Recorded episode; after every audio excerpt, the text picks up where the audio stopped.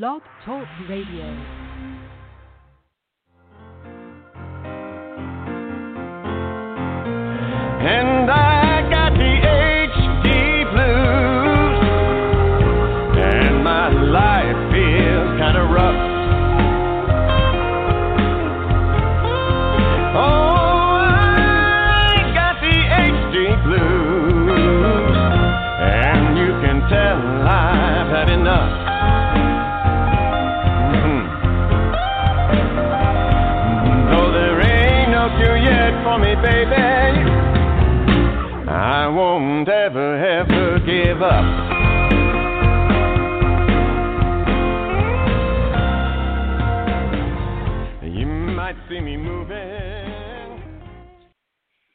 Hello, everyone, and thank you for tuning in to Help for H D Live. Help for H D Live is brought to you by Help for H D International and is made possible by an education grant from Teva Pharmaceuticals and the Griffin Foundation. I am your host, Katie Jackson, and today we are going to be doing a show um, that's kind of focused on COVID nineteen um, and going to the E R. So uh, we are going to jump into the show and talk about what an E R visit may look like Um, if you have to go to emergency services uh, during this pandemic.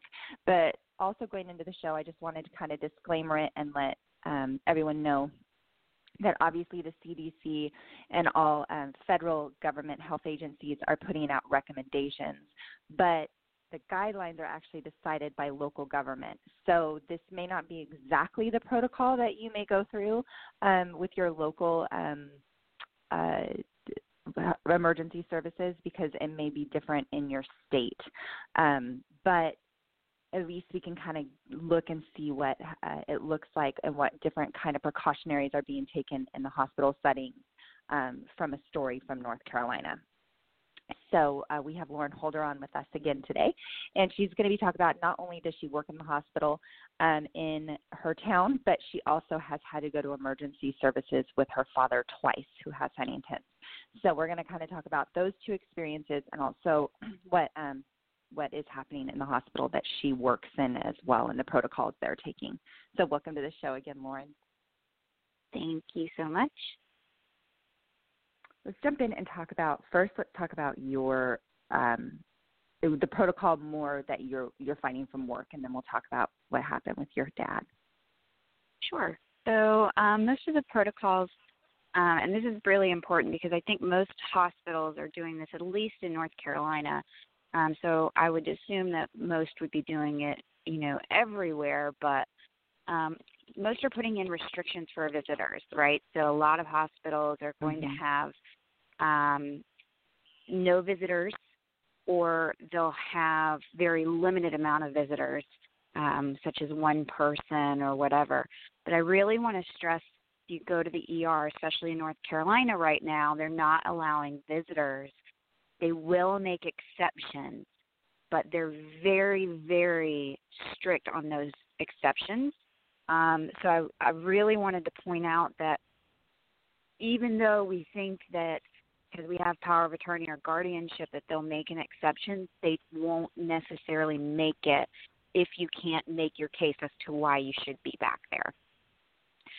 Um, so at that point, they make you wait in your car. Um, and each hospital, so we've had two experiences with Dad in the past. Actually, we've had three experiences in the past two weeks.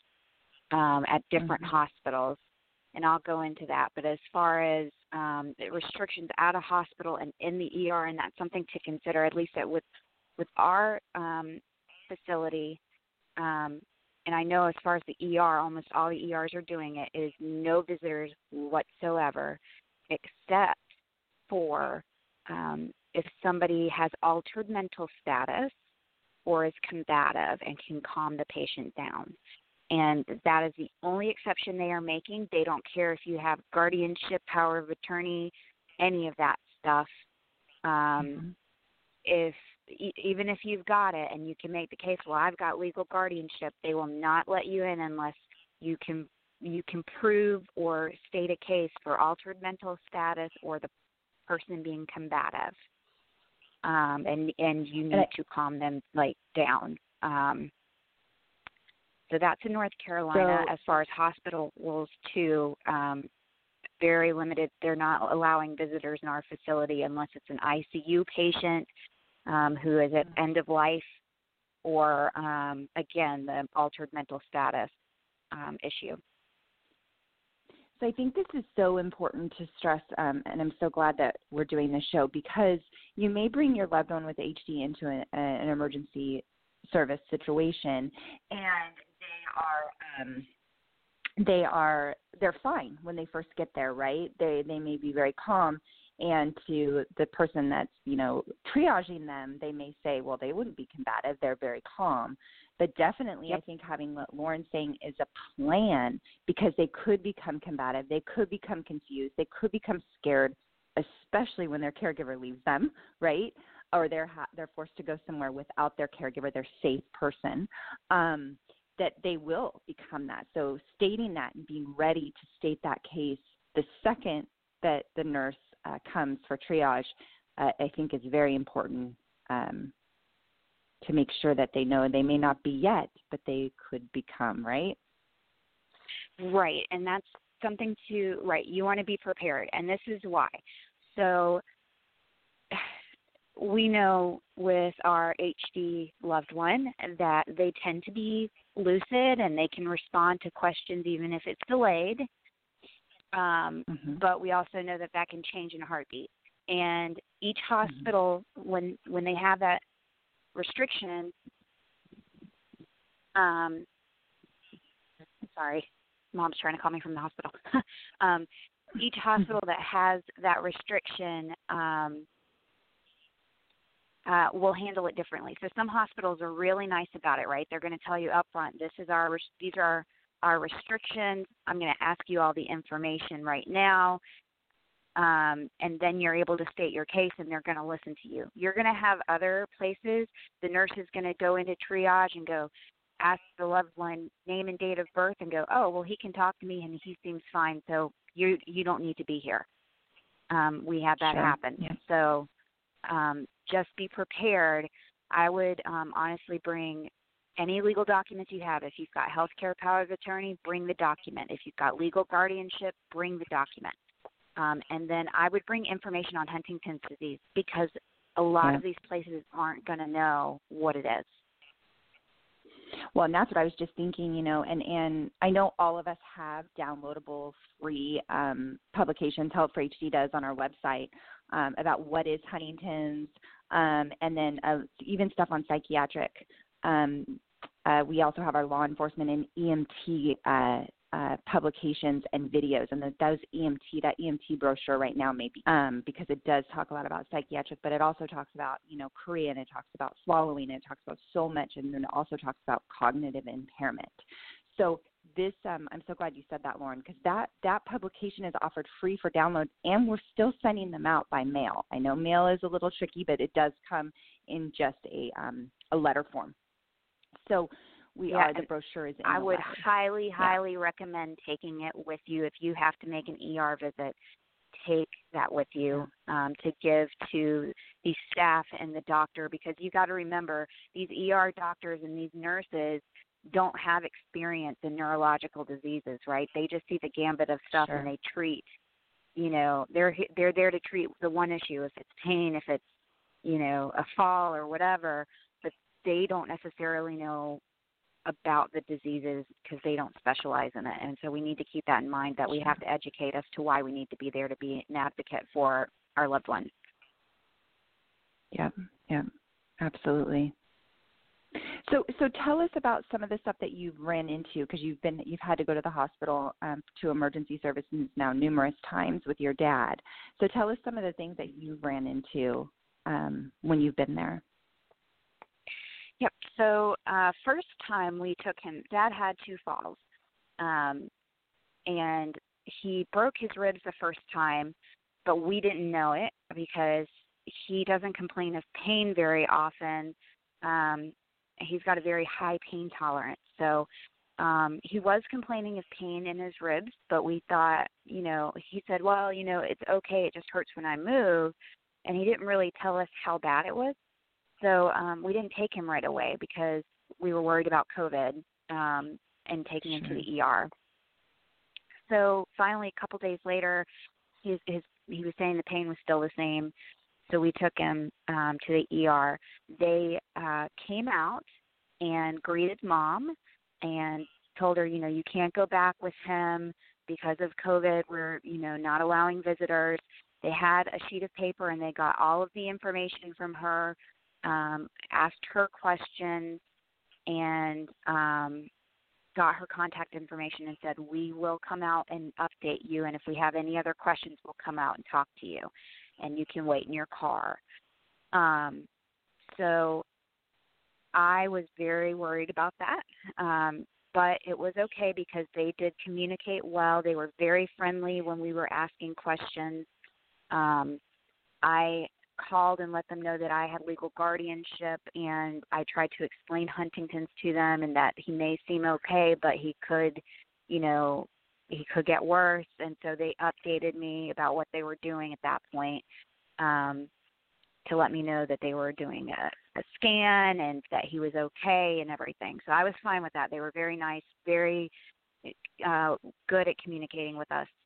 Um, and they told us he had broken ribs. The, the E R doctor specifically called me to talk to me about the fact that he needs to be in a wheelchair. She went over everything with me um, while he has these broken ribs.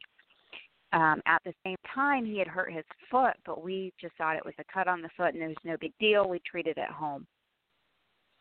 So he also, that same weekend, um, had his fistula infiltrated at dialysis and had a huge um, hematoma over his fistula. They couldn't do dialysis on him, and they told us that we needed to go to the E R um, and that um, they would meet, like vascular surgery would meet us there, so we they could place a, it's what it's called a permacast, um, so they could do dialysis on him that way.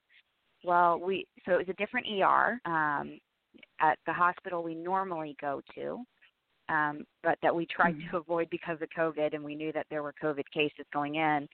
Um, so we had tried to avoid it, but that didn't work. Um, and they were extremely rude. Um, they would not listen. They We drove up. Um, I had to get to work. I asked. I specifically asked them, I said, um, I have to get to work, but I'm legal guardian, and my dad has altered mental status because of Huntington's disease, and can you guys make an exception so my mom can go in as the primary caregiver and I can go to work and you guys can call me or whatever? And the person went and checked, and she came back and said yes, that they would make an exception, that mom could go and everything. So they take him back to triage. The nurse asks him his name and date of birth, and because my dad was able to respond, she was not allowing one of us back. Well, mm-hmm. I mean, at that point, I left work um, to come back over to the E R because they escorted my mom out. They called security on her when she asked for the nurse manager's phone number um, to have her escorted out of the emergency room um, after she asked for the nurse manager's phone number to speak to somebody because she felt that she should be back there because he wasn't responding like he normally does. Right. So um, it be, they were extremely rude to us. Um, I nobody communicated with us. Nobody asked us any questions. A nurse never came out and asked us about his health conditions, about why we were there, about anything. Um, and I had to threaten to sign him out against medical advice um, in order to get anybody to communicate with me. So um realize that each hospital handles this situation differently during COVID. And so this sure. is why we have yeah. to be an advocate for our loved ones. The third time was a lot better. Um, we went to where I work, and um, because he did have altered mental status after being, this was the following day after taking him to um, that medical center. Um, I had to take him to my work because um, he was not responding Um, to questions at all. So he was very altered off of his baseline, and we found that he had an infection in his toe from when he fell.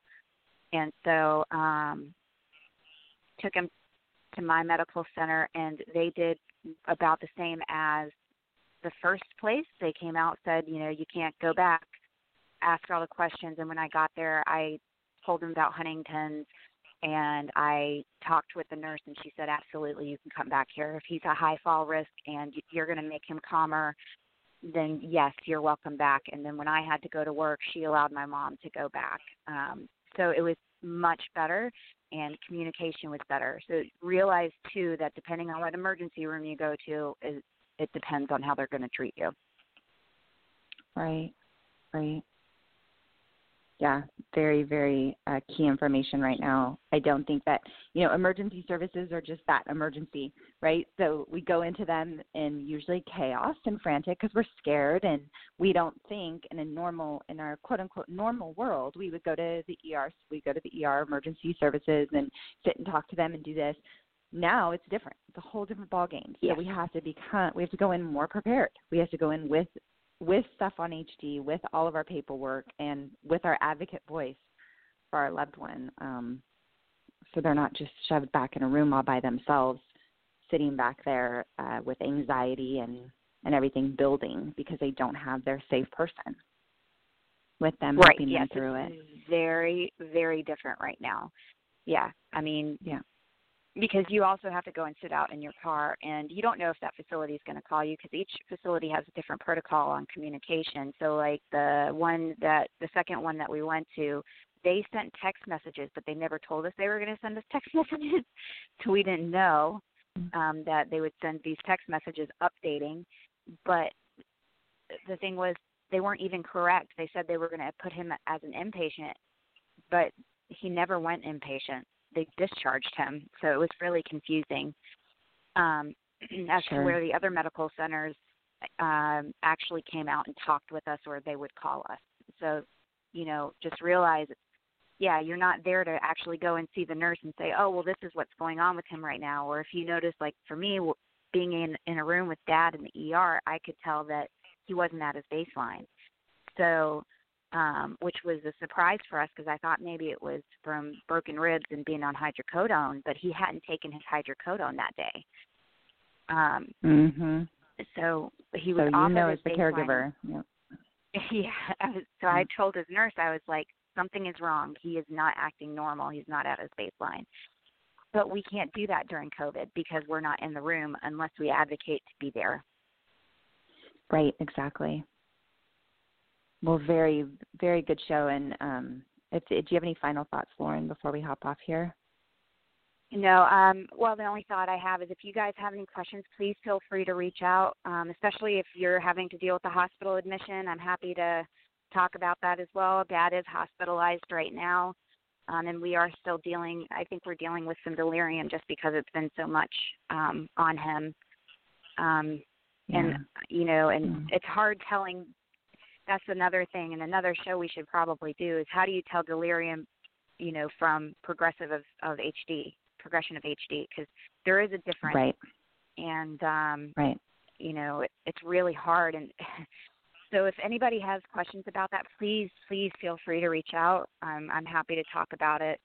And if you've got questions about hospitalization, hospitalizations or, you know, E R visits, especially in North Carolina, um, I'm well, you know, I'm happy to talk about that as well. She is well versed right now, and yeah, and her, her to get a hold of Lauren, you can just it's just her first name, L A U R E N at Help for H D, H E L P the number four H D dot org. Um, oh yeah, right. My gosh, yeah, my I, you could tell that that's our email, right? No, um, it is. So we yeah. So reach out to Lauren for anything um, when it comes to E R visits or any, you know, questions about that if you're having to go in. Remember, as is always with H D, we have to have a game plan. We have to have our toolkit. That's kind of just how we we live our lives in general. So this is um, it, that is elevated right now. So make sure you have your toolkit. Make sure you have your information on H D, all your paperwork ready to go in case there is an emergency crisis that you um, can go in and advocate the best that you know the best you possibly can for your loved one. Help for H D is always here to offer you any publications. We have E M T. Um, uh, publications, we have law enforcement publications, we have what is Huntington's disease publications. So we can help you stock that toolkit um, and get it ready to go for um, the E M T one's great because it's specifically focused. It was written by medical professionals, and it's specifically focused on questions that they may ask, so um, or questions they may have that they may not ask. So um, make sure we let us help you stash your, your toolbox up um, for anything that you need. And I think that is it. Next week we will be um, talking, uh, Lauren did an interview um, on a uh, family that has a loved one in a care facility and things that they're doing and things they're experiencing. We're going to continue kind of on this uh, track of talking about COVID and families and what they have come up with and what they Um, living through each other and learning through each other on um, families that have had to go through uh, these situations like Lauren and uh, learning from each other on how we can, if we have these same things happen, um, on ways to navigate through these different uh, experiences we may experience right now with COVID nineteen. Um, so I think until then, um, just kind of an update on Help for H D. Our relief fund is now um, it closed.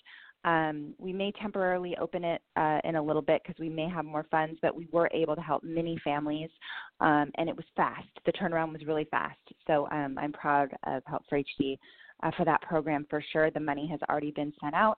The relief has been sent out, and families should have already received that. Um, so that is um, that is great. Uh, it was a great program. Make sure um, you uh, tune in next week for the show on Wednesday at one o'clock uh, Pacific Standard Time. And also, if you haven't checked out Help for H D uh, T V yet, please check us out on YouTube.